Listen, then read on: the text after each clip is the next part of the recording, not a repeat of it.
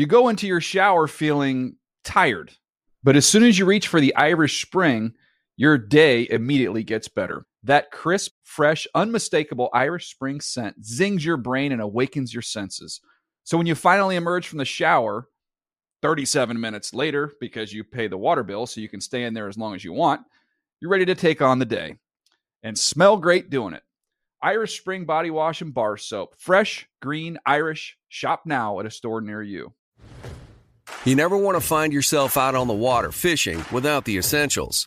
So it's best to always pack a Columbia PFG Solar Stream Elite hoodie to protect against the sun. I mean, it provides great protection and it's really breathable so you don't get hot. That's a win-win. Columbia PFG has a lot of great gear, so before you head out on the water, head over to Columbia.com slash PFG to shop their performance fishing gear. Getting ready to take on spring? Make your first move with the reliable performance and power of STIHL battery tools. From hedge trimmers and mowers to string trimmers and more, right now you can save $50 on select battery tool sets. Real STIHL. Offer valid on select AK system sets through June 16, 2024. See participating retailer for details.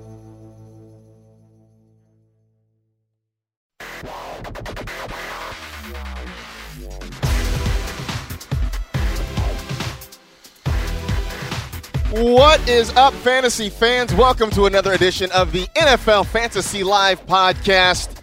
No, I am not James Koh with a frog in his throat. I'm Marcus Grant. James Koh is under the knife right now. I am joined, of course, as always, by Michael Fabiano, the Hall of Famer, and you're officially the whiz kid from Wisconsin. I Alex guess it's Gelhar. kind of stuck. So It's kind of stuck. Not so going that- anywhere. That's your name now. You don't get, you don't get a choice in, in the matter. But uh, our friend James Koh, just moments before we started this podcast, tweeted that he is going into surgery. Wish me luck. Good luck, James. He's uh, what is it? A, a shoulder Rotator shoulder, cuff. Rotator cuff. So hopefully, Lobotomy. hopefully he's back and For all of the, his uh, crazy fantasy.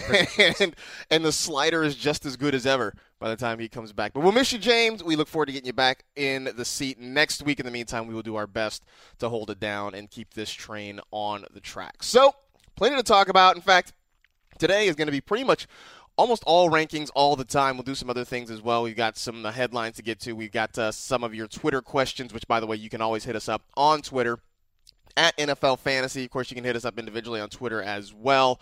If you can find us, that's that's the game here. Um, but uh, you can always ask us questions there. We will certainly do our best to get to some of them here on this show. Uh, and uh, but we're going to talk a lot of rankings today. They will be live by the time you listen to this on NFL.com/slash fantasy slash rankings. You can see what we think about where certain players should be ranked. You can laugh and point and mock because we know that's what you're going to do anyway. We're ready for it, so come get us. In the meantime. I gotta say hi, hi to the guys behind the glass, by the way. Of course, uh, Sully is back there.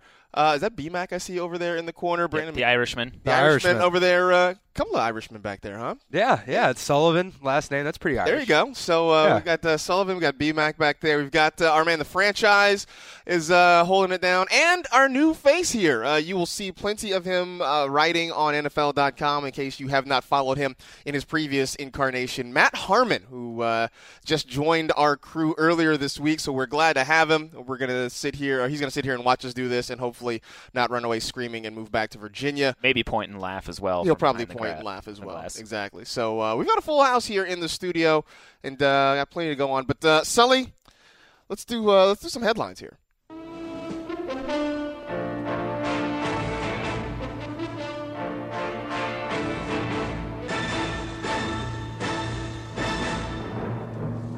We'll start with a couple of big wide receiver news pieces, and we'll start down in Dallas. Dez Bryant was tweeting on Monday.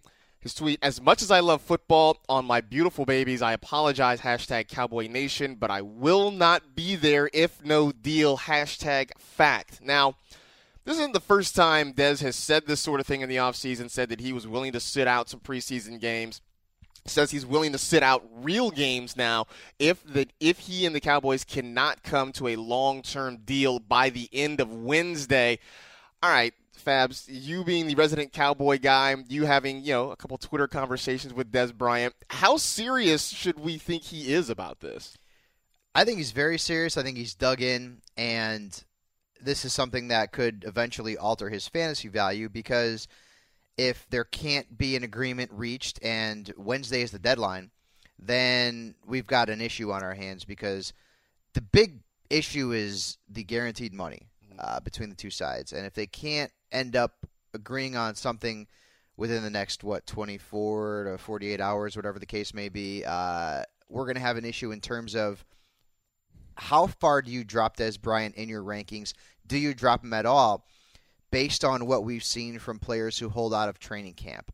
We've seen it happen to guys like Larry Johnson and Darrelle Revis and Chris Johnson. Just MJD. off the top of my head, guys who hold out, they either suffer an injury during the regular season or their numbers drop. Now, Dez is young. He doesn't need training camp. He's got a great rapport with Tony Romo. Um, so I don't know if I'm worried about that so much, but he's one of the best talents in the NFL at the wide receiver position. So I don't know how far you would drop him if we hit training camp and he's not there. Uh, I wouldn't be surprised if he fell somewhere in the beginning of the third round in a 10 team draft, but I can't see him falling any further than that.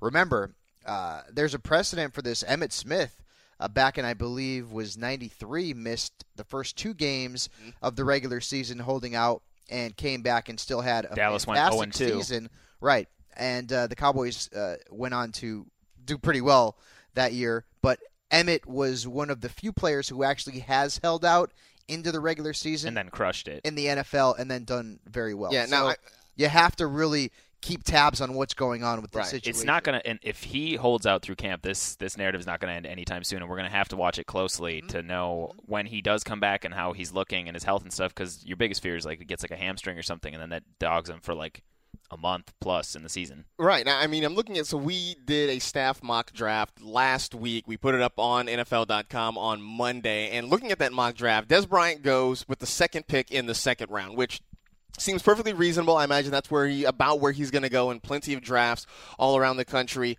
Um, I mean, but Fab's mentioned it, Alex. I mean, how far, you you know, if, let's just say he's not going to be there week one. If we know for a fact that Dez Bryant will not be there week one, how far down do you think about taking him at that point? I think you can still you can still grab him as a as a wide receiver one or you know in that top ten area just because as Fab said he's so good and he's so talented. One week doesn't scare me. It's when you get start getting farther and farther in that. I mean, like Le'Veon Bell's got a three game suspension and he's still going in the top ten among running backs. It'd be the same thing for Dez, but it's it's like I said, it's not going to end anytime soon until ink hits paper on a long term deal for Dez. So we're just going to have to keep our eyes open and, And then- and watch it. Then you have all this collusion talk too between We don't need to get into that. Cowboys, Demaryius Thomas. I know we've had enough players who are going to be suspended for the first few weeks of the season. So uh, let's hope that Dez Bryant is isn't someone we have to worry about missing time. Well, real quick, I mean, it, it doesn't look as serious, but you mentioned the collusion with Demaryius Thomas and the Broncos and all this stuff going on. And Demaryius right now says there's still a, a pretty big gap between he and the team in terms of getting a long term deal done. Now, there certainly hasn't been any talk of holding out or anything like that, but any any feeling from either one of you guys that maybe if this thing doesn't go the right way that that, that maybe Demaryius decides he wants to you know not show up to, to Denver at any point? You never know. Uh, I mean, we saw Marshawn Lynch was it last year who ended up holding out for a part of training camp. I remember that fire Yeah, but he, drill. he never And then- he never plays in training camp. right, right. So uh, I'm not worried about Demaryius Thomas. I have him ranked higher than Dez Bryant at, at wide receiver, and I'd have him ranked higher than Dez, regardless of the collusion situation or uh, a potential holdout. It sounds to me like he is going to be there when training camp opens, and that's not the case with Dez right now. So I'm not worried about Demaryius. He's a second round pick. I think Dez has his heels heels set in a little more Yes. than Demaryius. Right. Uh, so I'm, I'm a little less worried about Demaryius as well. Uh, other news headline Colin Kaepernick says the 49ers changes are for good. Now, as a 49er fan, I would certainly like to believe that because most of the changes we've seen this offseason have been ungood. Uh, so I'm trying to hope that maybe Kaepernick has something. Now, this is kind of unofficially, I guess, kind of turned out to be Colin Kaepernick week. We had our instant debate earlier this week about whether or not we believed he could get back to being a top 10 quarterback. The consensus seemed to be no. Uh, as I continue my Bust a Move series, I'm now watching tape of Colin Kaepernick to try to determine whether or not he can bounce back from last season. So, I mean, look, I know as a Niner fan, I am I am certainly pessimistic about what I've seen from my team in the offseason. I'm trying to, to, to keep the good fight going, but from a fantasy perspective, Alex, when you look at what the Niners have, uh, you know, we know Carlos Hyde is there. We know that Torrey Smith has come in. We know there's a brand new offensive coordinator. I mean, is is this Colin Kaepernick blowing smoke, or is there something really here? I I uh, I'm seeing a bit of a haze in this story. you know, to bring back our smoke screen uh, hype train uh, argument we always have all the time. There there are things to like about this offense, but there are too many question marks for me to start buying into highly. I'm worried about Torrey Smith, and with Colin Kaepernick for as mobile as he is, he was like what second most sacked Second quarterback most sack behind year. Blake Bortles. Don't like to hear that. Um, Carlos Hyde can be great, but he's unproven. Is Reginald Bush going to stay healthy? Uh, you know, is Vernon Davis going to bounce back, or is he, you know, already in the twilight of his career? There are things to like, um, but maybe that's why he said the changes are for good and are not for the better or, or what we great. really need to see from Kaepernick, because fantasy and reality are different, is a guy who's going to run the football a little bit more and be allowed to roll out of the pocket and use his feet, much like Russell Wilson was allowed to do last year. And we also saw how successful he was both on the field and from a fantasy standpoint. Kaepernick's worked a lot on his accuracy. He's worked with Kurt Warner during the offseason, and we shall see if he's improved in terms of accuracy, in terms of how he throws the ball downfield. He'll have that threat now in Torrey Smith, who can take the vertical game uh, to a different level with the Niners. Of course, Michael Crabtree's gone. Uh, Marcus Grant very happy about that. Now he's with the Oakland Raiders. Kaepernick is like an intriguing QB two. He's not a guy that I'm drafting as a QB one. He's somebody I really liked a couple of years ago. You remember I had Everybody that did. giant Kaepernick jersey on because he ran with the football. The Niners sort of went away from that. The offensive line was an issue, and now you know you lose Mike Iupati to the Arizona Cardinals. Uh, you, you lose uh, Davis to retirement. So that is a big question mark too. As good as Kaepernick can be, and as good as uh, he is in terms of his elusiveness, I mean, if he's getting bum rushed Yeah. on a good percentage of his plays, it's going to be hard for him to make plays on the field. You have to wonder if they're going to use him more in the rushing game too, because I was just thinking about it. I remembered he only had one rushing touchdown last year. Do you Yep. remember what the, that one was? It was the 90-yarder he ripped That's off right. against uh, the Chargers, I believe. And if you remember, he just missed another one. Remember in that game against the Rams where he tried to sneak it in, then he fumbled. Fumbled the ball. So if Yep. you had Kaepernick that that game, you lost basically eight points. Yeah, yeah. Uh, you know, I will say this with with about Kaepernick. The one thing I, I mean, I, I am optimistic about this talk of him improving his accuracy. I wonder about his decision making. And I said somewhat jokingly when Jim Tomsula took over, the first thing I would have done is sat Kaepernick down in a chair, Clockwork Orange style, and made him watch tape of Russell Wilson. Just made him watch that until until he couldn't stand anymore, and uh, he and the old Droogs decided they're going to go throw the football around. for a while. Speaking of Russell Wilson, real quick, uh, I don't want to get off the tracks too much, but have you heard the reviews about Marcus Mariota and not only his accuracy, but Ken Whisenhunt's desire to use him like Russell Wilson? He's an intriguing guy. No quarterbacks typically don't put up good numbers in their rookie season, but because of his ability to run the football, I think Mariota's going to end up starting being drafted late in most leagues. I mean, I watched Mariota tape, and I thought uh, the thing that I took away from watching his tape is that he reminds me of Alex Smith. You know, in, in, in a Well, good that's way. not a good no, but in a, in a good way, in a way that you know he's a very athletic guy. I mean, Smith obviously you obviously mean can- sneakily athletic? Right, exactly. All those code words there. But he's an athletic guy. He he's very accurate. He makes very good decisions. Uh, you know, I don't know how much he's going to go downfield with the ball, but I mean, I, I think there's potential there for Marcus Mariota. Yeah. definitely, definitely, definitely is. So that's our headlines. We will, uh, like I said, with rankings coming up in a little bit, but first, want to get to Twitter questions. Can we uh, can we open up the mailbag, please, Sully? You've got mail. Awesome. Uh, real quick, Jake Bender at Jake LB Namath. He must be a fan of Joe Willie. Yeah. He says, I trade Le'Veon Bell and get Murray, presumably DeMarco, Yes. and Peyton Manning. Is this worth it? Fabs, do you make this deal? Trading Le'Veon Bell and getting Murray and Peyton Manning, and this is, I'm assuming, Assuming a standard league. a standard seasonal league. Boy, I tell you something. Uh, if this is a team that's that's not, it's not a keeper league. Okay, that that's that's the one thing that that I, I always worry about with some of these questions. If it's a keeper league, there's no way I'm trading Le'Veon Bell. Um, in a standard league, boy, getting Murray and Peyton Manning, that's a lot. That is a lot. And I, I don't love Murray this year, but Bell's already been suspended for three games that that's something that I would seriously consider. Seriously consider. You're getting a top five quarterback in fantasy. You're getting the number one running back in fantasy from last year, who projects now to be more of an RB two. If Bell's suspension is decreased upheld or a little oh, bit. decreased. Well, of course, that's going to improve his value. But if he's going to miss three games, I can get Murray and Peyton. Yeah. Seasonal league. I, I like it. That's- I, I that's love not bad at Bell, all. When you gotta you gotta look at a trade like this with the value you're getting in, like you said, you're getting a top five QB. Maybe maybe he slips top ten, and a running back who wouldn't surprise me if he finished in the top ten again. But you get a safe bet. You know his floor is probably still finishing in the top twenty. That's fantastic value for one player. That's also going to miss three games right now and a bye week. That's you know a third of the fantasy regular season almost. Yeah, no, I mean, I, I agree. I feel like this conversation, and obviously this is real life. If Le'Veon Bell wasn't suspended at all, if he was going to be there for Week One, I feel like we would be completely different. Right. Yeah. we'd feel very different about this. Absolutely. deal. So, uh, one more before we get to the rankings. Sully's got another drop for us. Oh, here. do you?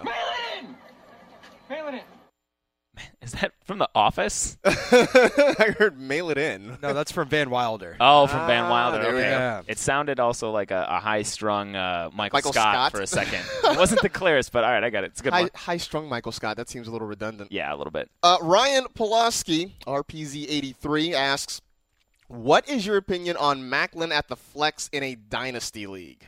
Uh, Alex, we'll start with you with this one.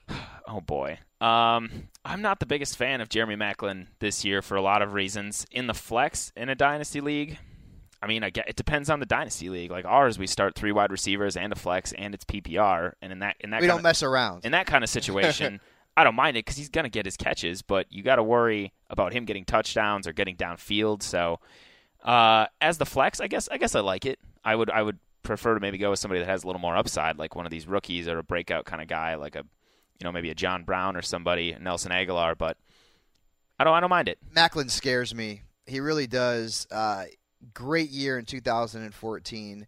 Uh, of course, he was in Chip Kelly's offense, which has uh, far superior fantasy potential than the Chiefs uh, from a wide receiver perspective. If you look back at Andy Reid, I've thrown this stat out to you guys before. Uh, in his time during uh, during his time with the Philadelphia Eagles, uh, he was not a guy who produced thousand yard wide receivers. The most any wide receiver ever had playing in his offense in Philadelphia was Terrell Owens, and that was 1,200 yards. There were more seasons than not when his leading wide receiver in terms of yardage did not hit 1,000 yards. I would not be shocked if Maclin sees uh, a decline down to the 900 yard range, six to eight touchdowns. That puts him in wide, re- wide receiver three territory. Alex Smith is not a good deep ball thrower. Maclin makes a lot of hay throwing the deep ball or catching the deep ball.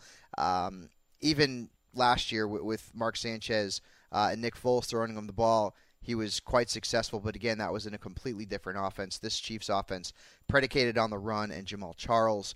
So it's a dynasty league. You can't trade him. Uh, you could, but I don't know that you get much for him in a dynasty league right now.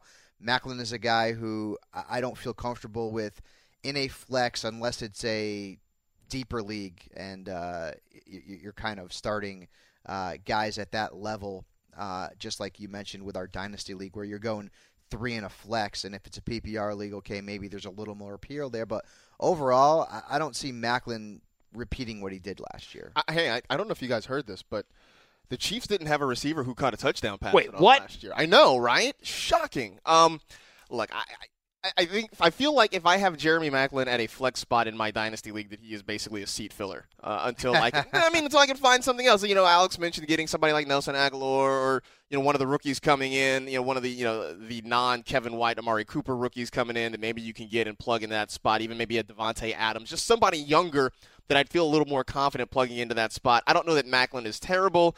I do think that the Chiefs will have a wide receiver catch a touchdown pass this year. It was too much of an anomaly to happen two years in a row. Right. But I am of the opinion that it it just seems a little counterproductive to have a speedy deep threat wide receiver with a quarterback who doesn't throw the ball more than seven yards down the field. Yeah, I mean Maclin won't be terrible. No. I mean no, but I mean he had 1,300 yards and 10 touchdowns last year. That's not going to happen in Kansas City. No, not at all going to happen. So, thank again for your emails and your tweets. You can tweet us, as I mentioned, at NFL Fantasy. By the way, I've been uh, bereft in mentioning the fact you can, of course, find us at NFL.com slash fantasy. You can go and sign up for NFL.com free fantasy football free 99. That is the best price of all. Come find us there. You can also find us NFL.com slash draft kit. We have all sorts of news and information and goodies and opinion and stuff. And you can uh, The sign draft kit is also a place you can find rankings. You can find rankings. Look at that. Segway. Do That's we the I have always call it. right? But speaking of rankings, so I'm gonna I'm gonna completely go off the train tracks here. Oh, great. Um, last night I ranked my top five superhero movies of all time on Twitter, and I was having a great conversation with the people out there with the tweeps. Um, I went Dark Knight one, Avengers two. Uh, I had Iron Man three, not Iron Man three, but Thank you. the original Iron Man because the second and third one sucked. Uh, and then uh, Superman, uh, Batman with Jack Nicholson four, and then Superman the movie five. Really? What about didn't those like, rankings? You didn't have like Batman and Robin or uh, Batman? No, Batman no, that was Fore- terrible. Batman Forever. terrible. I didn't, and uh, Guardians of the Galaxy just missed, and I think one of the more underrated superhero movies of the last ten years, Captain America, uh, the Winter Soldier, which is better than the last two Iron Man movies, and I would say right on par with the last Wait, now did- Avengers movie. Um, th- th- wait, did Guardians of the Galaxy make it in your top five? Said it just 10. missed. Just missed. Top ten. I love that movie. That Yeah, was was great. yeah. So I, I do have. I know you guys. I, I don't know anything about Ant Man, and I know Alex is already down on it. I don't know if No, no, no. And Alex is okay. I'm the I'm one gonna who's down, You're- on, down it. on it. Alex You're is down on it. optimistic about now. What about this? I don't know if I say optimistic, but I'm going to go see it. I, I now I, I admittedly don't know much about Suicide Squad, but it seems pretty cool. Is Joker in the Suicide Squad, or is he not? it. No, no. It's they're- his daughter. Is that what it is? Harley Quinn's like Harley Quinn's kind of his assistant, Okay, sort of. and that that's that's Margot Robbie. Is that who's going to be in? yes. Correct. Oh, I see what this was. This was all I'm going to see that. to talk about Margot Robbie. So is It's that all like- right through your plan. Is that like that? Is that huge in the comic book world? The the Suicide Squad. not huge, but it's it's got a it's a following. thing. Is it? It's a thing. So is it going to do better or worse than Guardians of the Galaxy? Worse. Worse. Guardians of the Galaxy was Had a ginormous. lot of money. Was ginormous. It's not to say it won't do well, but but it won't. It won't. See, ranking anything is just fun. Ranking superhero to- movies, ranking hot chicks, ranking fantasy players, uh, you know, ranking the best Yankee teams of all time. Well, maybe that would I have to be say, me. though, that that seems like I a it's love- just a lot of fun. that seems to have a very. I love how I had this there. smooth segue into the next part of the podcast, and, And we Fabs is just- like, "Hold up, completely off topic." Well, you Here's know what? Because I, I, we talk fantasy football. I think we'd like to have some fun on the show. We're all admitted dorks on, on the show here, and uh, well, I'm speaking for you. This is this is the SS Minnow of podcasts. this is way. what I'm saying, right? So you, you Go, go into the come back. superhero se- segue because you're seeing uh, the Suicide Squad trailer out, and then Batman and, and uh, Superman is coming Uh, out next God, don't year. get me started on that. And by the way, so I like how they tied in Man of Steel to this uh, Dawn of Justice movie because now they're saying that Bruce Wayne is ticked off at Superman because in the battle at the end with Zod when Metropolis was destroyed, Bruce Wayne. You mean the part of the movie building- I was openly scoffing at, Right. almost yelling at in the Bruce- theater, something I've never done in my life. Bruce Wayne is basically uh, he's had his buildings damaged or destroyed, and people that he knew were killed in this, and that's why he's pissed at Superman. Yeah, great. So he can go and die because it shouldn't be a fight. All right, we're not going to get. I know seriously. Like I gonna had so many questions, discussion. but like I'm just gonna like I, I'm gonna I'm gonna table those for All right, now. can we get back to actual rankings? We're gonna get Let's back. do it. Let's, Let's get back do to the show real quick. Before we start this, I mentioned you can find us at NFL.com slash draft. You can also go there. You can do live drafts. You can do mock drafts. You can sign up. All sorts of fantasy goodness, all at your fingertips. You can do it on your desktop. You can do it on your mobile phone. Life will be great. Absolutely. So now the moment you've all been waiting for. Yeah, buddy. Sing it. Um, it is time to do our rankings. I mentioned you can find them online, NFL.com slash fantasy slash rankings. We are going to talk about who we have ranked where. And we're going to go with the four main positions. If you want kicker rankings, you came to the wrong place, friend.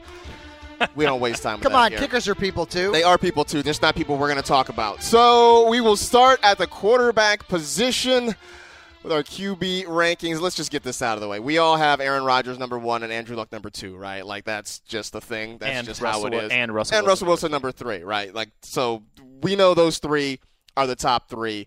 Number four is kind of where it gets interesting. I mean, Marcus, Ben Roethlisberger. I know. I feel like I've been drinking the Damashek Kool Aid. I apologize Gotcha. for some of that. Uh, you know that that probably has a lot to do with it. But um, I- feel like there's when you look at four, five, six with Roethlisberger, Seven. man, even se- seven. You know, it's just kind of this this jumble of quarterbacks that you can pull out in just about any order and feel like you're gonna be okay. Yeah. I'll pull back the curtain a little bit. I hadn't made an 11th hour switch before this podcast. I had had Roethlisberger at 4 2. Wow. I knocked him down just a little bit. Part of the reason being, though, and I don't know if this is in your thought process, is those first couple weeks, Sands, Le'Veon Bell, they're not going to be giving it to DeAngelo Williams 25 times a game. Ben Roethlisberger is going to need to be slinging it, and he's got a wealth of targets in the passing game. I think those could help even out. Everybody always points to last year. He had those two games with like a million yards and six Right. touchdowns at back-to-back games. It was like an obscene percentage of his fantasy points for the year in two games, Right. like thirty percent. Yep. Uh, the beginning of the year without Le'Veon Bell is going to help him help them even out that a little bit, and I think he could have some bigger weeks early on and provide some nice value because you can get him late in drafts. Which, by the way, last year after his first six touchdown game, I, I think I went on NFL Fantasy Live and said, "There's no way Yeah. Ben Roethlisberger throws six touchdowns this week." And it was against the Ravens, and he had done very little against the Ravens, and he went off. I had Thanks him a as a, lot, sit both jerk. weeks. Yeah, That's how winning is done. nice job, Fabiano. so yeah, I, I mean, so I've got Ben at four. Um, just if, yeah, we talked about four through seven. I've got Roethlisberger at four, Peyton at five, Brees at six, Matt Ryan at seven. Um, I don't know. I, I I'm standing by it. I feel I feel good with that. the thing that worries me about Big Ben is, like Alex said, a lot of that production came in two games, and even more of it, I believe it was four or five. Most of his production, it was about 50%, maybe 45% of his production came in, in only a handful of games, and then there was other games where he absolutely killed you. Now, what are the advantages? Well, Todd Haley clearly likes to throw the football. We know that. He's got Antonio Brown, the best wide receiver in fantasy football. Martavis Bryant, who I absolutely love, great deep threat, guy who can stretch the football field. He's got Le'Veon Bell when he comes back from the suspension, who caught over 80 passes last year. So there is a lot to like He's got about old reliable and Heath Miller, and now Marcus Exactly. Wheaton is uh, the third or even fourth wide receiver. Not as much pressure Right. going to be on him. I don't know that Sammie Coates will make much of an impact, but there are year. weapons there for sure. Now, the thing that I worry about is is reliability when it comes to Roethlisberger. He's never really been an elite fantasy quarterback. He's had a couple of good years, Mm-hmm. uh, but he is not unlike Troy Aikman, uh, and in, in that very good quarterback, quarterback, on the football field.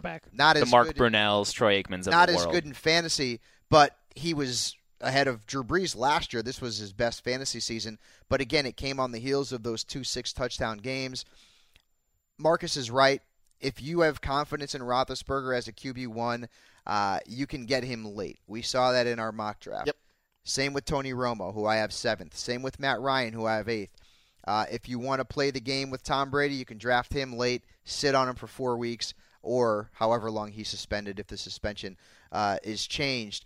Now I have Peyton at four and Brees at five. I've got Russell at three because I love the running aspect of his game. I love the fact that he now has an actual red zone target that isn't Yep. named Marshawn Lynch. It's now Jimmy Graham who could catch 10 to 12 touchdowns. I just don't see his yardage being the same. Brees, I think, takes a step back, although he'll still be excellent because they're going to run the ball a little bit more. And Peyton Manning, I know he was bad in the last four weeks of 2014, better than anyone because he killed me, cost me the championship against Matt Money Smith and a lot of you out there. But look at his numbers in the first 12 games. He was he was awesome. So I don't think you're going to see great, spectacular Peyton Manning, 55 touchdown Peyton Manning, uh, but you're also not going to see the garbage you saw from him in the No. last four weeks of 2014. Just keep in mind, though, that Gary Kubiak loves to run the football. So this is not going to be a run and gun offense where Peyton's going to be back in the shotgun 90% of the However, time. Matt Schaub had some great years, and it's weird to say that, but Matt Schaub had some great fantasy years with Gary Kubiak at the helm Mm-hmm. uh, for the Houston Texans. Don't forget, where he was like leading the NFL in passing yardage in that same run first offense. I, I have this. I mean, my, my feelings on Peyton Manning are about the same as my feelings on Drew Brees. That both these guys will be Yeah. just fine as your QB one. If you're expecting the big video game numbers, they're just not going to happen this year. And I think with Peyton, especially because of the fade we saw from him late in the season last year, they're. I feel like they're going to do their best to try and and save him early in the year, just so he has a little bit more left in the arm when they get to weeks, you know, 15, 16, 17, and then you know presumably into the postseason as well. So I feel like you know they'll be just fine. Those guys will be just fine as your number one quarterback. But if you're if you're looking for Drew Brees to go for five thousand yards or something like that, you're going to be disappointed. Yeah, and every move they made in the offseason, Marcus, was geared towards changing that offense and changing the, the team, really. Graham is gone, uh, and then you've got Stills gone. You bring in two very good offensive linemen, uh, Andrus Peat from the draft, and of course Max Unger from the Seattle Seahawks. Get Spiller to work in the short passing game. Exactly. So th- this is a team that has changed. they they've they've obviously decided that what they've been doing the last few years has not been working on offense, so they're going to change things up. Sean Payton is a guy who's not going to ever completely go away from the passing game, which is why I love Brandin Cooks this season. But you could see the Saints trying to run the ball a little bit more with Mark Ingram, who finally, finally met expectations last year, and CJ Spiller. Spiller is interesting, guys, because isn't it every single year we're all about him, and every single year he disappoints? The one This is the thing- year. This is the year. I mean, th- we'll, we'll this is that a little bit later. Now you have to but think that this is it. This is okay. You play with the Bills, not a great offensive team. This is it, though. You've got you've got the Saints, you've got Brees, you've got Payton, uh, you've got an offense that will be very, very conducive to fantasy success in terms of a guy who can catch the ball out of the backfield. Reggie Bush, Pierre Thomas. Uh, you've got guys who can do that. Cadet caught uh, 40 or 50 passes last year in that offense. So Marcus is right. This This is the year. This is the year. But All right. if Well, he we- doesn't do it now, he ain't never That'll never doing happen. But staying, getting back to quarterbacks real quick. The one name that I did want to get to, uh, Tom Brady. You mentioned him a little bit earlier, Fabs. Obviously, uh, we're waiting to hear. But as we record this, we have not yet heard anything on Tom Brady's uh, appeal of his suspension. Good save. Good So save. right now, it still sits at four games as we are recording this podcast. By the time you listen to it, maybe it's still at four, maybe it's been dropped. Who knows? But I I mean, I'm looking at this, and I've got him at 13. Uh, Fabs, you got him at 10. Alex, you have him at nine. But it all kind of comes out to be the same. He's a low end. Right now, he sits as a low end QB one, maybe a high end QB two, depending on, on how you you know who else you draft on your roster. Um, let's just say, for the sake of argument, the the suspension gets cut in half, so he misses two games. He's back for week three. I I feel like he's is he solidly back in the top ten at that point. I for sure. Well, he's in my top ten right now. He's just at the end he's just, of it. yeah, he's just hanging on right now. I'd I, I would say he'd he'd probably move back up to six behind Drew Brees and ahead of Cam Newton. I was thinking seven, right behind Newton, but mm-hmm. ahead of Roethlisberger and Tannehill for me. Yeah. Who was a name I wanted to bring up too? Tannehill. We've talked about him a lot Yeah. on the podcast. I have him in the top ten. Marcus, you have him in the top. I've 10. got him at nine. Fabs has him just Twelve. outside at twelve. And he's he's a guy that I might flip flop with Philip Rivers Mm-hmm. um, because there's a little bit of upside there with Rivers. You've kind of seen You've seen it. already. So thank goodness we're only in the middle of July, so I can still change my mind. But Right. These are not set in stone. he's right on the cusp of QB low QB one, Which is why I kind of like sliding him into the top, the bottom half of my top ten, is because you know we always talk about drafting upside at so many other positions, Sure. and if you're there's nobody this season probably with more upside that you said he's on that cusp with Ryan Tannehill. Could he flop? Sure. Could he slip back down to QB two? Whatever. But with the weapons that are there, that offense, his maturation, his new big deal, all the signs are pointing to a great season for Ryan Tannehill. So. He's somebody late. I think I took him in our mock actually You in did. round twelve or something like that. I mean, I thought I thought you got really good value on him. He's a guy that I, I've really been pushing this year. I'm not sure if he's going to make my ride or die team this year. You know, he's uh, he's he's under consideration. We are evaluating his prospects right now, but I, I like all the weapons they've put around him. They obviously are putting him in a situation where it's time to sink or swim if you're Ryan Tannehill. And, you know, of all the things he does, the one thing I, I say I like, and, and we've talked about this before, his ability to run with the football. And it's not something people talk about quite as much. Nobody compares him to, you know, Russell Wilson or Colin Kaepernick or even Cam Newton. But Ryan Tannehill can get out of the pocket. He can make some things happen that way. And that is always, that's always a great thing to have from out of your quarterback position. Uh, another name, not to jump the gun, but so we can get, get as many people in here as possible as we're moving through. Teddy Bridgewater, because Marcus, I know you're a huge fan of Teddy, and of the three of us, I have him you lowest. have him ranked the lowest by a wide margin too. Yeah, I, you know, and I, I do. I've got him. At, I've got him uh, at 21 right now, but I'm really feeling like, you know, I may move him up ahead of you know guys like Dalton and Cutler. Um, it was more. It was less about Teddy and more about I just I, I wonder about the guys around him, about the weapons around him, and how much that offense is going to lean on Adrian Peterson now that he's back. Um, you know, I I, I, I I, I told you I watched Cordarrelle Patterson video and I hated my life for like a day and a half. Had a Um, stomach ache. I did. I just felt so terrible about everything for a while. Uh, you know, and so I'm not big on Mike Wallace. I, you know, I just I wonder about the guys catching the football from Teddy Bridgewater. But I like what he offers as a quarterback. I just am not sure about the guys around him. That's well, fair. Charles Johnson is a guy who a lot of people believe is a deep sleeper. Mike Wallace is someone who is what he is. He can stretch the field. Uh, he's a touchdown machine, but he doesn't give you a ton of yardage. Um, he was a top 20 wide receiver last year from a fantasy perspective. I think the uh, the, the comeback uh, of, of Kyle Rudolph is an underrated aspect because if you look at Norv Turner's offenses, the tight end is almost always utilized prominently. And Rudolph has shown in the past that he this is a guy who is a, a, a Pro Bowl MVP who can catch the football uh, and make plays. He just has to stay out of the trainer's room. He could be that underrated uh, part of, of that Vikings offense that we're not talking about too much right now. That could really help in the development of Teddy Bridgewater becoming uh, a matchup based fantasy quarterback this year and potentially even slide him up into that low QB one range. Uh, real quick, uh, I'm looking at a one particular name. I've got Joe Flacco at 14. Uh, Fabs, you've got him at 18. Alex, you have him at 17. I guess that answers the right. question of whether or not Joe Flacco is elite. in fantasy, he, he's another Troy Aikman type, in the, type of why can't we get Joe Flacco's postseason performances in the I regular? know season. he's awesome. All right, so I got to point one more out maybe before we move positions here. Um, I guess I'm the only one riding the Geno coaster this year because if you look at the rankings, Fab has Fabs has him at 31. You have him at 24, and I maybe I was drunk when I did these rankings. I think I have Geno at 18. You know that that Geno roller coaster might be the one that gets stuck at the top and people are stuck up there for, For a days. while. And uh, and then Ryan Fitzpatrick comes and Now here's here's my defense. Oh man, I got the James Koh. You got, you got code.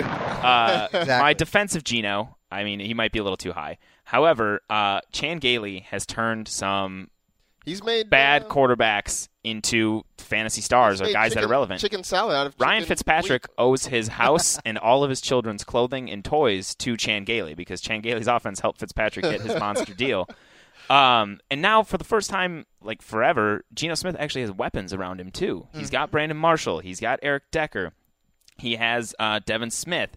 I mean, like remember what he had, what he was working with when he was a rookie. Yeah. And each of the last two years, towards the end of the year, Geno has has hit his stride in the last month. I don't know if that's Like I said, all we're ever I- going to if get If I could rank him on the last month of the season, he'd be on the top ten guy. December's, you know, Geno Smith has played outrageous in December. So why I guess I have him at 18 is this year I'm hoping in his third year he's got a better offensive coordinator, better weapons.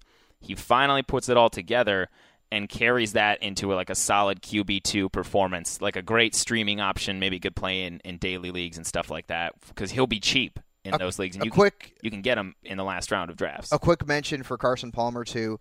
Remember when he played last year, he was phenomenal. Uh, he is not going to be drafted until the late rounds. You can get him as a QB two. I think franchise got him in round like 14 or 15 in who could draft. potentially be your QB one. Last year, he averaged right around 0.7 fantasy points per completion. Drew Stanton came in in his absence, averaged right around 0.67 fantasy points per completion, and that's pretty good for Drew Stanton. This offense is geared towards success for the quarterback, and I love John Brown. You've got Fitzpa- uh, Fitzgerald there, as well as Michael Floyd and a pass catching running back in Andre Ellington. So Palmer could be one of the best draft bargains. I like I like Palmer a lot. I do Just like Palmer. keep tabs just, on that knee. Just hopefully he stays Everything, healthy. everything's been good so far. Should we uh should we jump to everybody's favorite position? Let's move on to the running backs. I know it's mine. Let's go running back. So this is, I think, where maybe I won't say the biggest question, but I think certainly the the largest debate at this point because I think we're all agreed that a running back is going to go with the number one overall pick in pretty much every league, at least most of your standard leagues. You're going to go running back number one, but question remains. I mean. Adrian Peterson is back. So, you know, even with a year off, everybody still is big on him, understandably. Eddie Lacy, who had a really good year after he had a slow start, bounced back, played really well last year.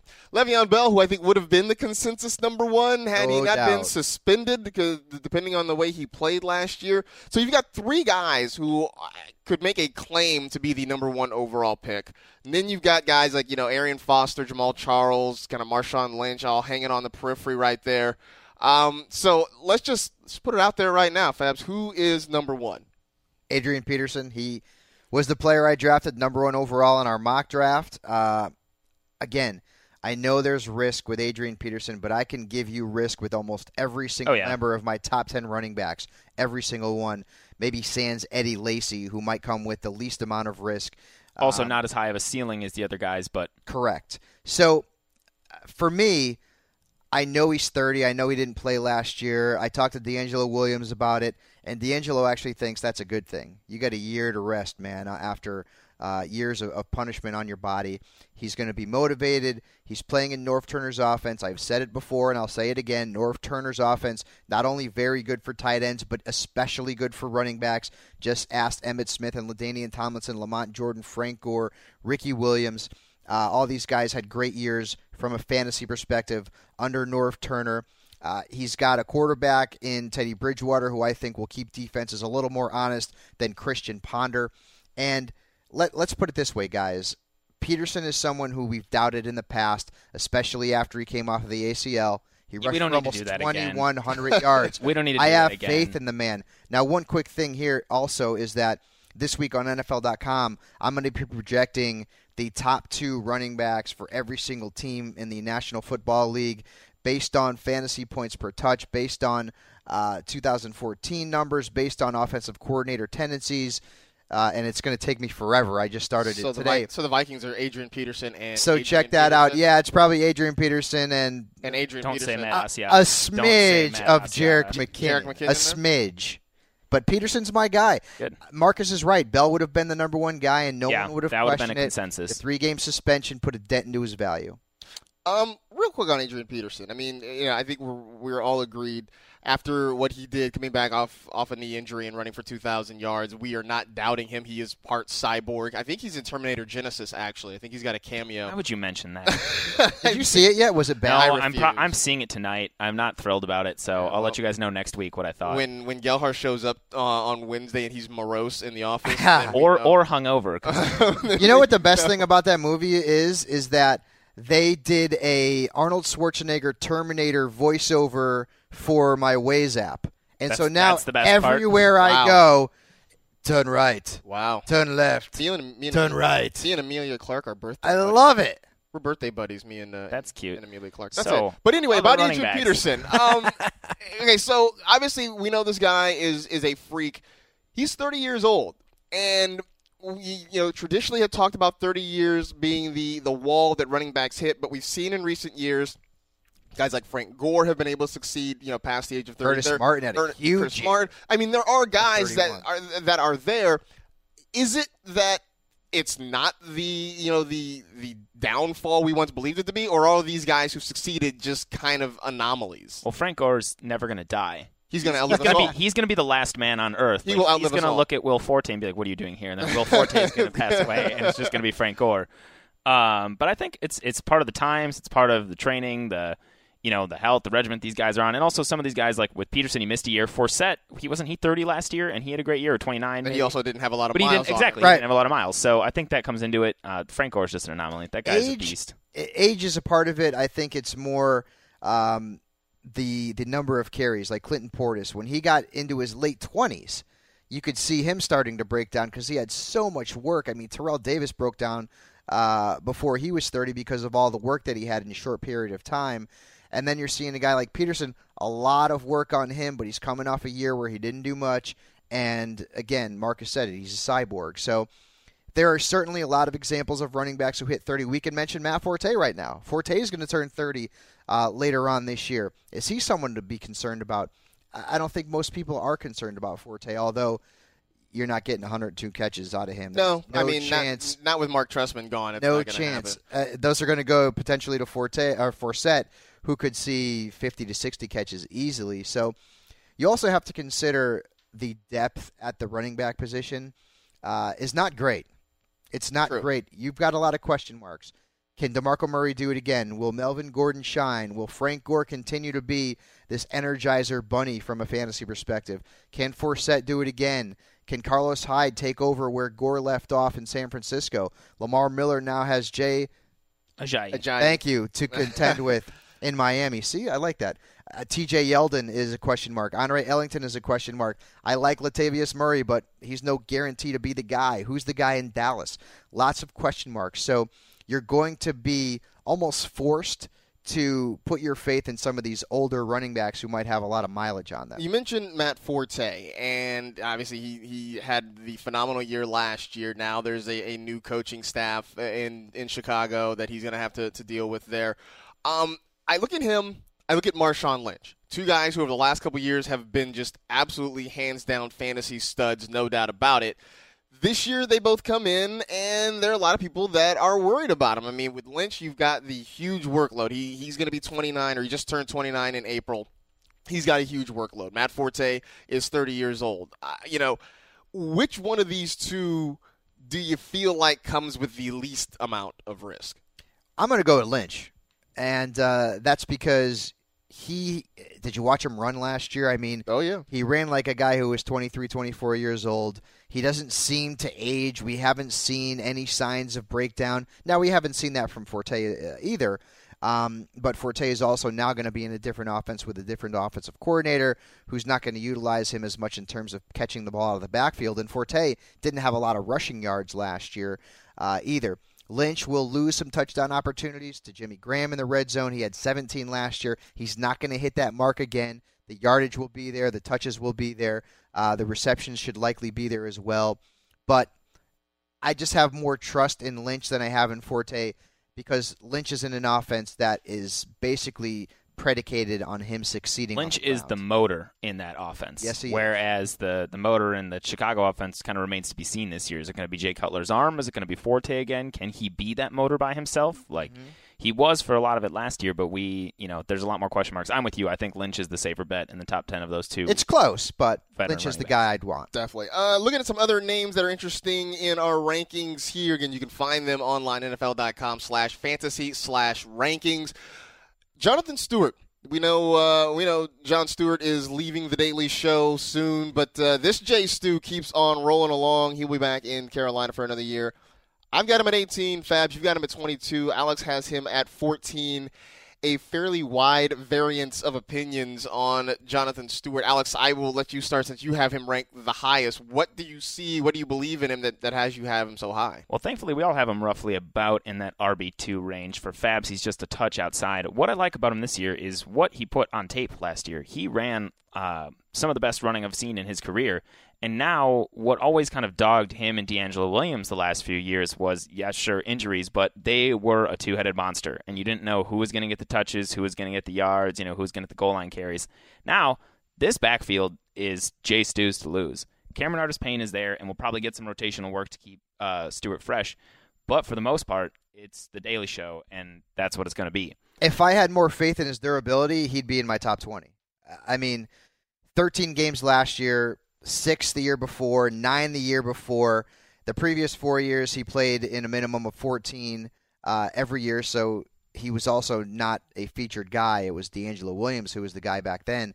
And even DeAngelo, um, and I, mentioned him because, you know, he's a good dude and we talk, and uh, he's even uh, said, hey, what is Carolina doing behind J Stu? Because he has a tendency to find time in the trainer's room more often than not. If I if I had a crystal ball, and, and boy, I wish I did, and I could look into the 2015 season and see that he was going to play at least 14 games, he'd probably be in my top 15.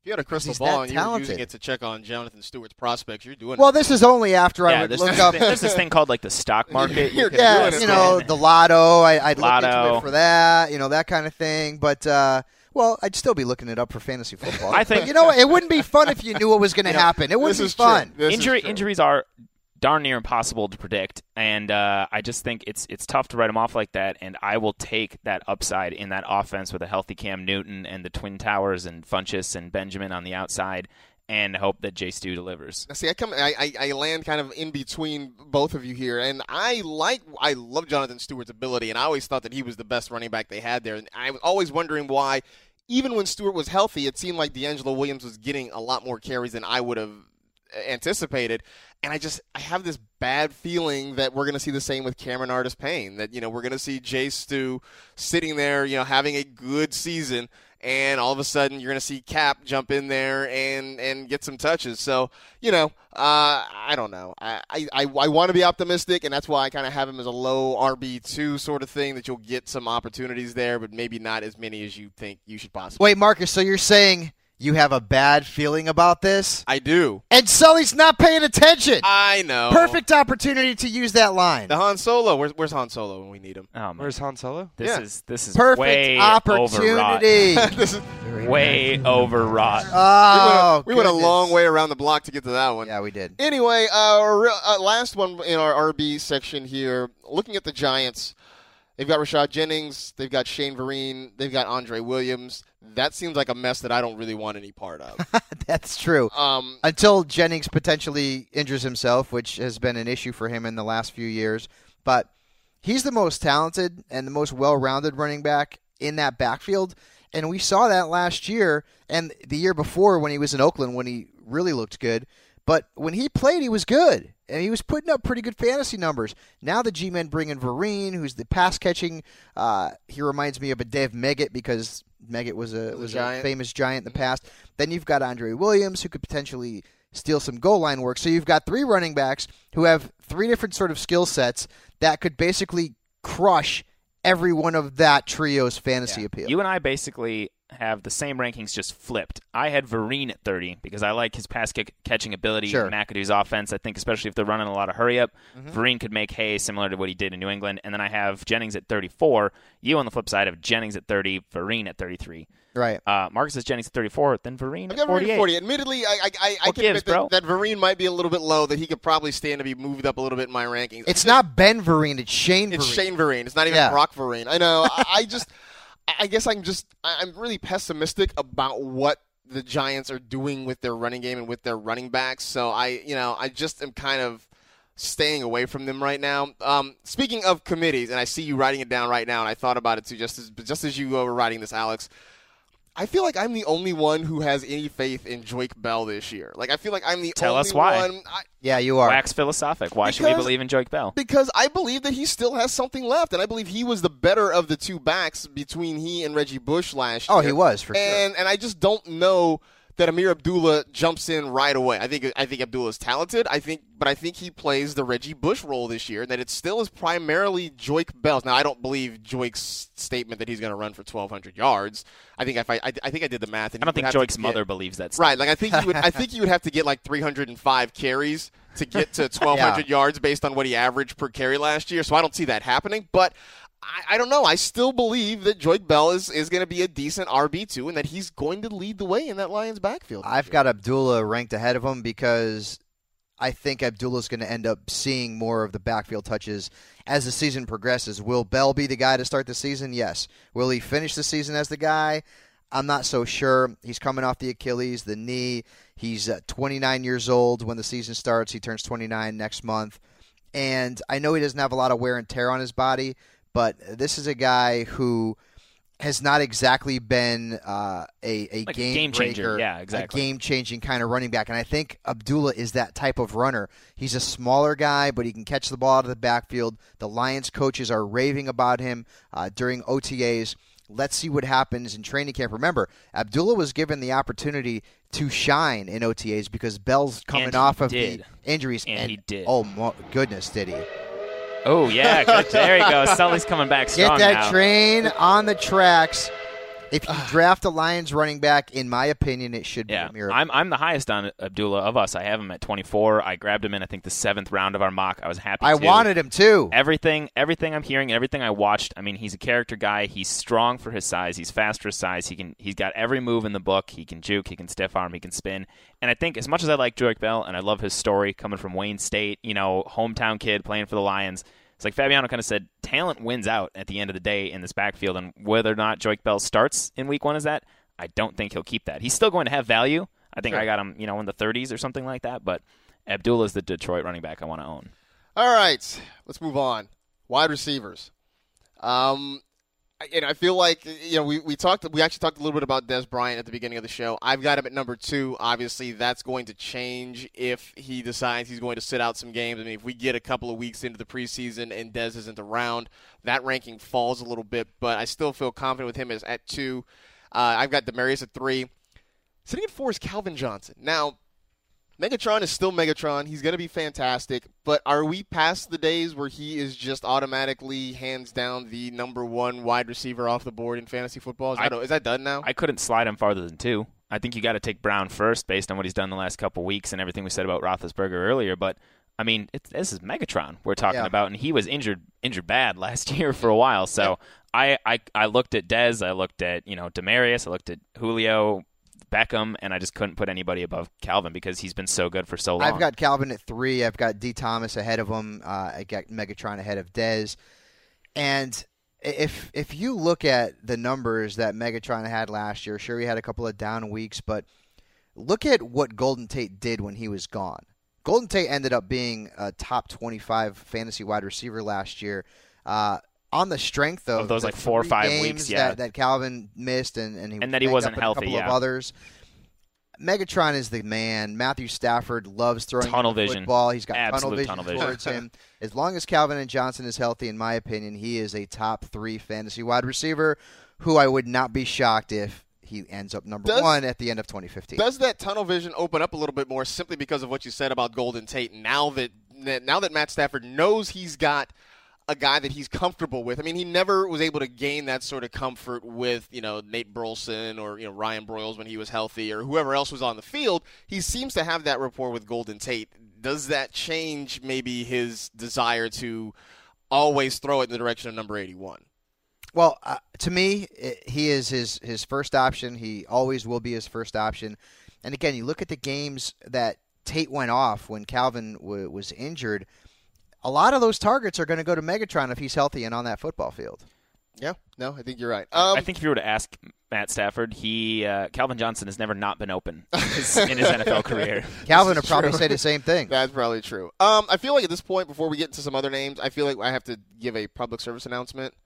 Odell Beckham's not a first round wide receiver, y'all. He's just not. he's not. He's very good. He's outstanding, and he's a top ten guy, and he has a chance to be a top five guy. I just I want to put this out here because I just know he's going to be the most overdrafted player in fantasy football this year. And I know if Chris Wesseling, our friend from around the NFL, hears this, he will take umbrage with me because he's already put Beckham in the Hall of Fame. he's not a first round wide receiver, y'all. That I just I I wish we had the little star with the NBC. You know, the more you The more you know. Yeah. Right. I wish we drop. had that right Next now. time, Sully, we gotta get but, the more um, you know drop for PSAs. That's all. I just had to get that off. I will tell you this. I think at least a, a little bit of the hype has, has sort of decreased because at the end of last year, that was the question. it was insane. He was going to be the number one. He's a overall number pick. one overall pick. he He's was a first round pick. Now I think people are sort of coming to their senses, unless you're a guy who, who leaned on him and, and, and won a championship because of him, or maybe you root for the New York Giants. And to me, he's a second round pick, and there's nothing wrong with being a second round pick in fantasy when you're not a running back. That's pretty good, and he's Yeah. the top of the second round pick. And I think there are a little bit of concerns here because he averaged 17 fantasy points a game last year. That's not going to happen again in 2015. Victor Cruz, everything sounds like he could be back, although I'm worried about him coming from that patella tendon injury, but there's a potential where OBJ loses targets there. There's been a lot of talk about how good Rueben Randle's been. They added Shane Vereen as a pass catching running back out of the backfield. So the targets might not be there uh, in bulk like they were last year with OBJ. Last year, when Eli Manning would throw the ball to OBJ in double and triple coverage, maybe he doesn't have to do that this year because he's got some other options there in the offense. Is he still a top 10 wide receiver? Come on, of course he is. First round pick, Marcus is right, he is not. Speaking of, I'm looking at this. I think this might be a good place to jump into. Is we're all chalk in just different orders for the first seven wide receivers. In some order, it's Antonio Brown, Dez Bryant, Demaryius Thomas, Calvin Johnson, Jordy Nelson, Odell Beckham, and Julio Jones. After that is where it gets a little murky. There's a lot of the same names, but we got them shifting around a little bit. Uh, why don't we talk about uh, these these paired guys, Randall Cobb and Manny Sanders, who are both the number two options on their team, but they're the two highest ranked number two wide receivers we got in this league. Where do you guys got them? What do you like? I've got Randall Cobb at number nine. I've got Sanders a little bit lower at 14. Um, I don't know. I just I, I think that Sanders was I won't say a one year wonder. I think he puts up good numbers again this year, but I do think that some of those targets, especially like the, the short throws, the, the little wide receiver screens, I think a few more of those go to Demaryius Thomas than go to Emmanuel Or turn into handoffs. Or turn into handoffs, correct. Um, Randall Cobb, I love, and I think he's going to push Jordy Nelson uh, to be the de facto number. I mean, they're a one and one A situation in that Green Bay offense, and I think you know Randall Cobb may challenge to you know to lead that that team in targets this year. I think there's two players that could make or break a lot of fantasy teams because they're going to be drafted so high. One of them is Mike Evans. Mhm. Okay, I have him ranked eighth overall. He was the tenth best wide receiver in fantasy football last year. Uh, a lot of that came on the strength of his 12 touchdowns. His yardage and his receptions, not great. They weren't bad, but there's much there's there there's there's a whole lot of room for improvement with those two. I don't know that he gets back to 12 touchdowns. Maybe he has 10, but the receptions and the yardage go up. I have him as a second round pick. The second guy is Brandin Cooks. I got you guys know I had to I love, mention I love him. Brandin Cooks. I love Brandin Cooks. If he can produce what we expect him to produce, he could end up being in that low end wide receiver one territory. Some somebody who can finish in the seven to ten range at the end of the season. And you can get him probably for a third or fourth round pick. He's got to stay healthy, but That's pretty rich, though. every I would absolutely take him in the third or fourth round, depending on again in our draft.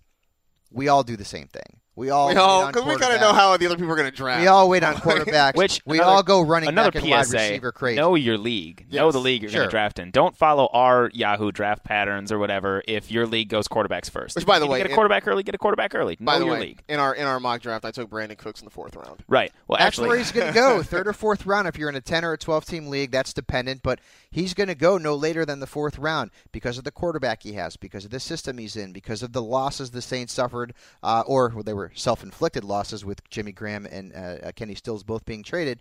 But the opportunities are going to be Right. there for him to break out. Uh, but to peel back the curtain further, Matt Harmon and I are actually roommates, and last night we were talking about Brandin Cooks, and we were both a tad worried just because that third round or fourth round price tag is so high for Cooks in an offense where, like we said, we we said earlier, it's going more run heavy. Spiller's gonna Spiller. Let's not forget Reggie Bush in his rookie year had like 95 catches Yep. in that offense.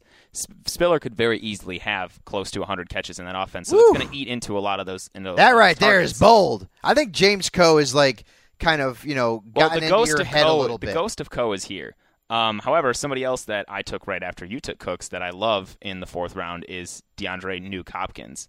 Because speaking of targets leaving and targets that are going to come, Hopkins had over 100 targets last year and saw like 140 walk out the door when Andre Johnson left. yeah. And you are not going to tell me that Cecil Shorts or Jaelen Strong are going to come in and take 120 targets. No, No, Uh, no, he's and ju- I like Jaelen Strong. Yeah. no, he's not going. To. Johnson used to lead the league in targets for years with like 180 plus targets. Which so is- if Nuke gets that, even with the garbage quarterback under center, he's going to put That's up close the to one top 10 big numbers. question mark because okay, Ryan Fitzpatrick is not uh, you know not not the best quarterback on the planet, but I mean, Bri- you know Brian Hoyer and, and Ryan Mallett, we haven't seen a whole lot out of him, so I think that's the one downfall with him with Hopkins. I love him. I love the upside. I think he's a top ten wide receiver from a potential perspective, but the quarterback position could hold him down.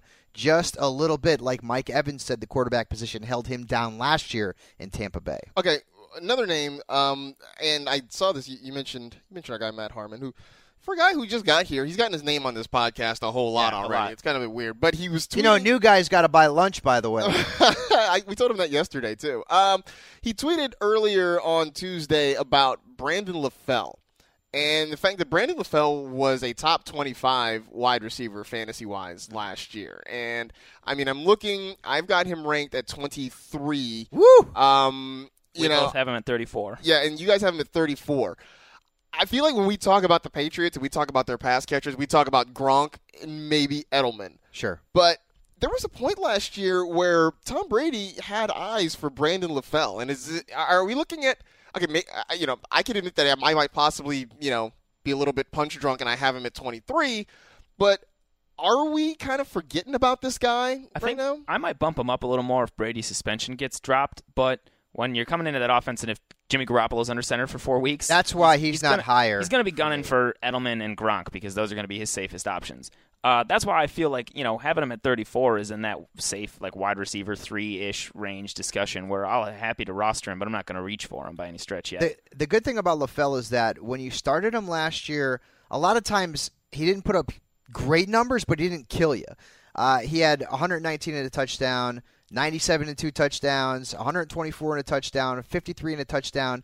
Then he had a few weeks where he had 62, 98, but he was your three or your flex. So in a standard league, he's not killing you. Then he had 38 and two touchdowns. The last three games, 66, 64, and 70. Not bad numbers from your flex or your three. And if you're in a PPR league over the last three weeks, he gave you 17 catches.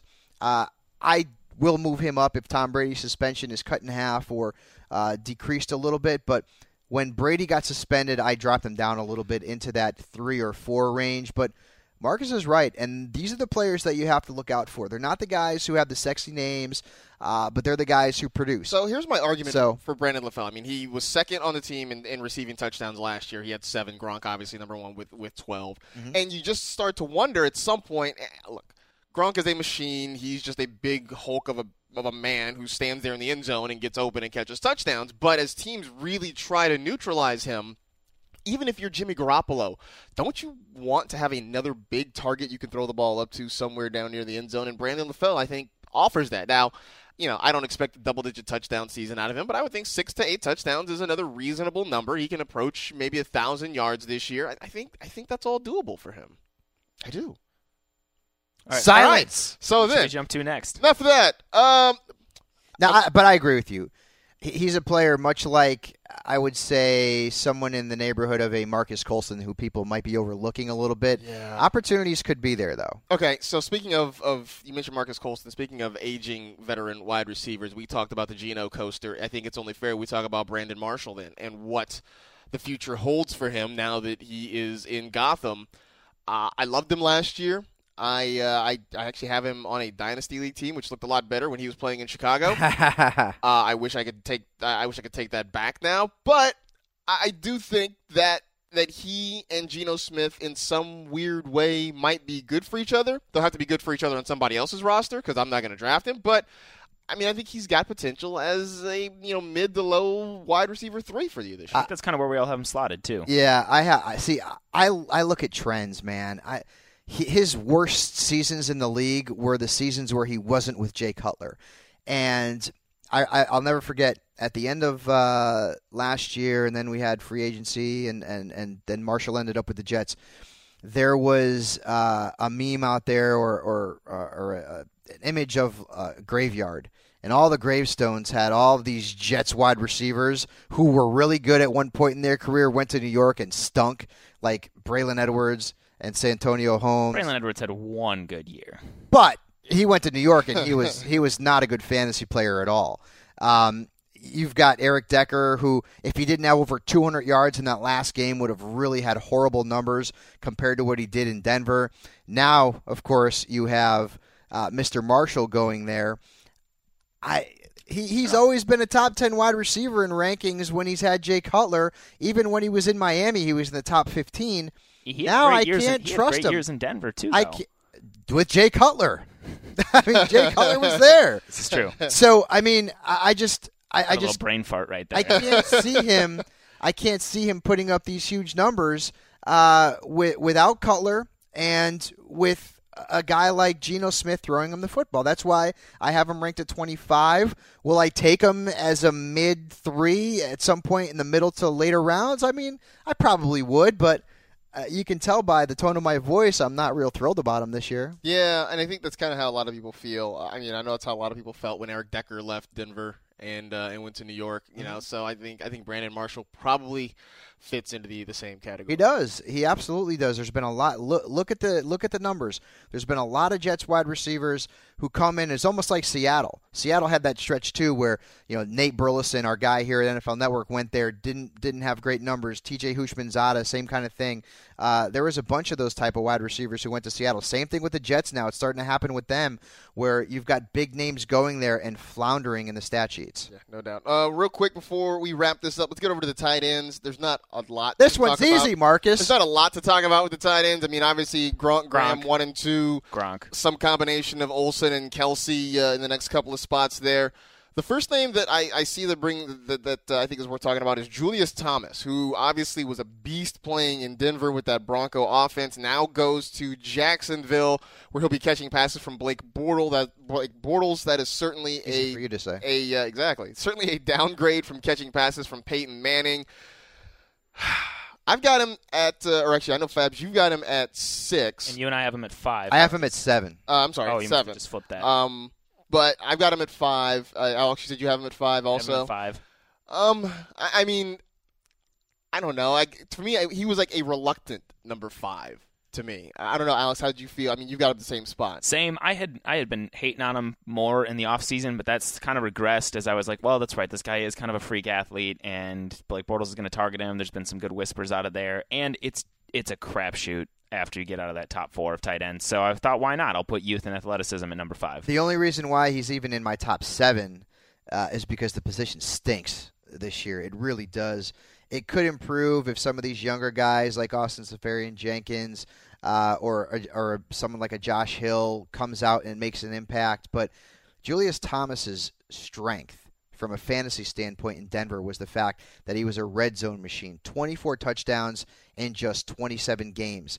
He might not score 24 touchdowns the rest of his career in Jacksonville because they don't get into the red zone. They have one of the worst offenses in the league last year yes, it should improve with Blake Bortles having a year of experience under his belt, with the presence of Allen Robinson, who will be healthy and a good sleeper.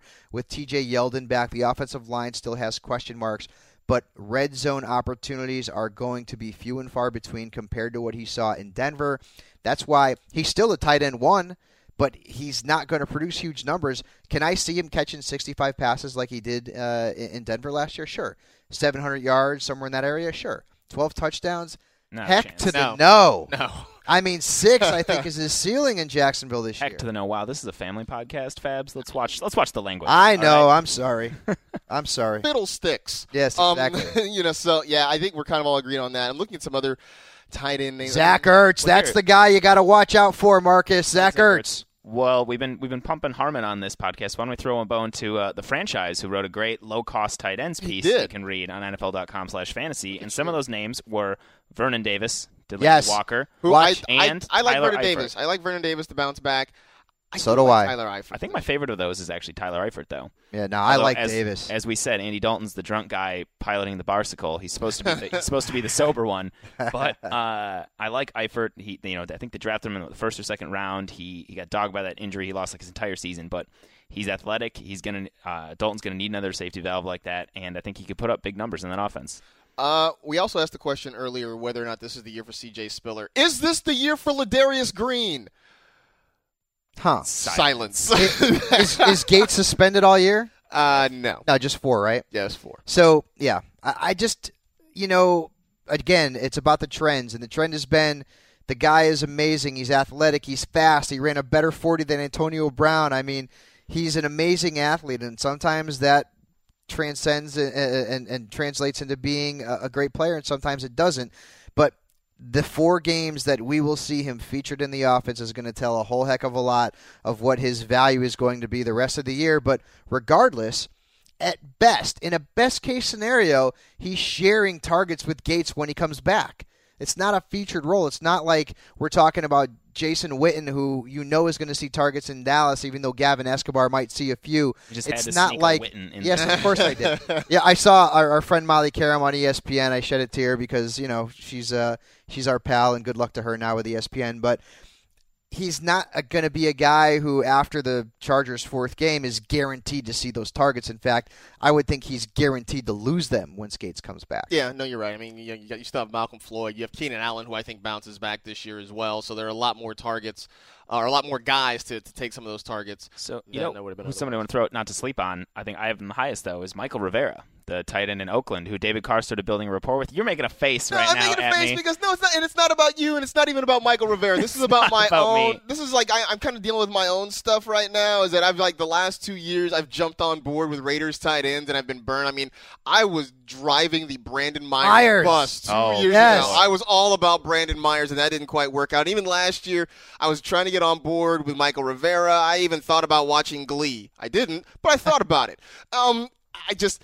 He might, he might, you might be right. He might. I just Don't you remember my sad story with Frank Gore, where I let him I burn me and I stopped and- drafting him? I just I've been I've been hurt too many times. I can't. I just don't want to be. You hurt had Ricky again. Dudley, didn't you? No, I did not have Ricky Dudley. Okay. I didn't buy into that one. But- But, I've just been hurt by Raiders tight ends too much in the last couple of years. If you're going to scoop up somebody late, or maybe you want to draft like a, a young guy and an Antonio Gates to bank on his production when he comes back, Mychal Rivera could be that guy. There was a stretch last year. I forget the weeks. I apologize. I should have been more prepared for this podcast.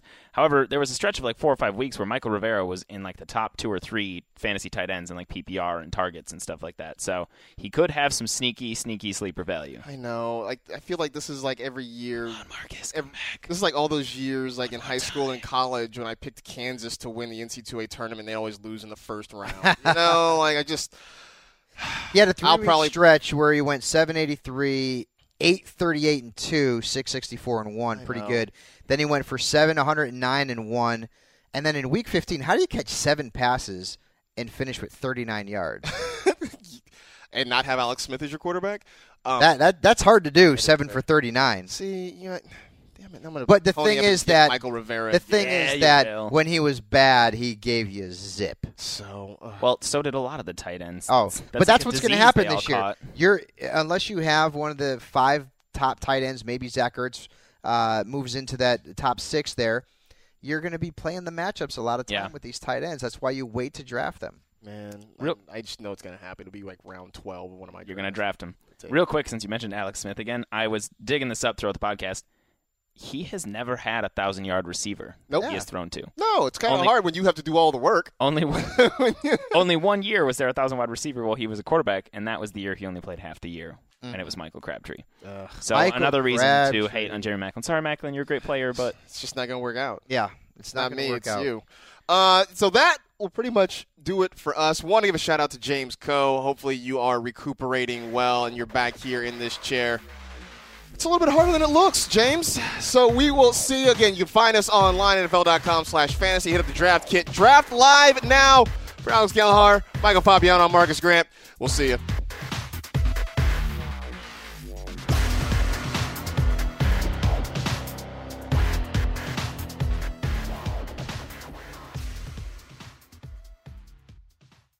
You go into your shower feeling tired, but as soon as you reach for the Irish Spring, your day immediately gets better. That crisp, fresh, unmistakable Irish Spring scent zings your brain and awakens your senses.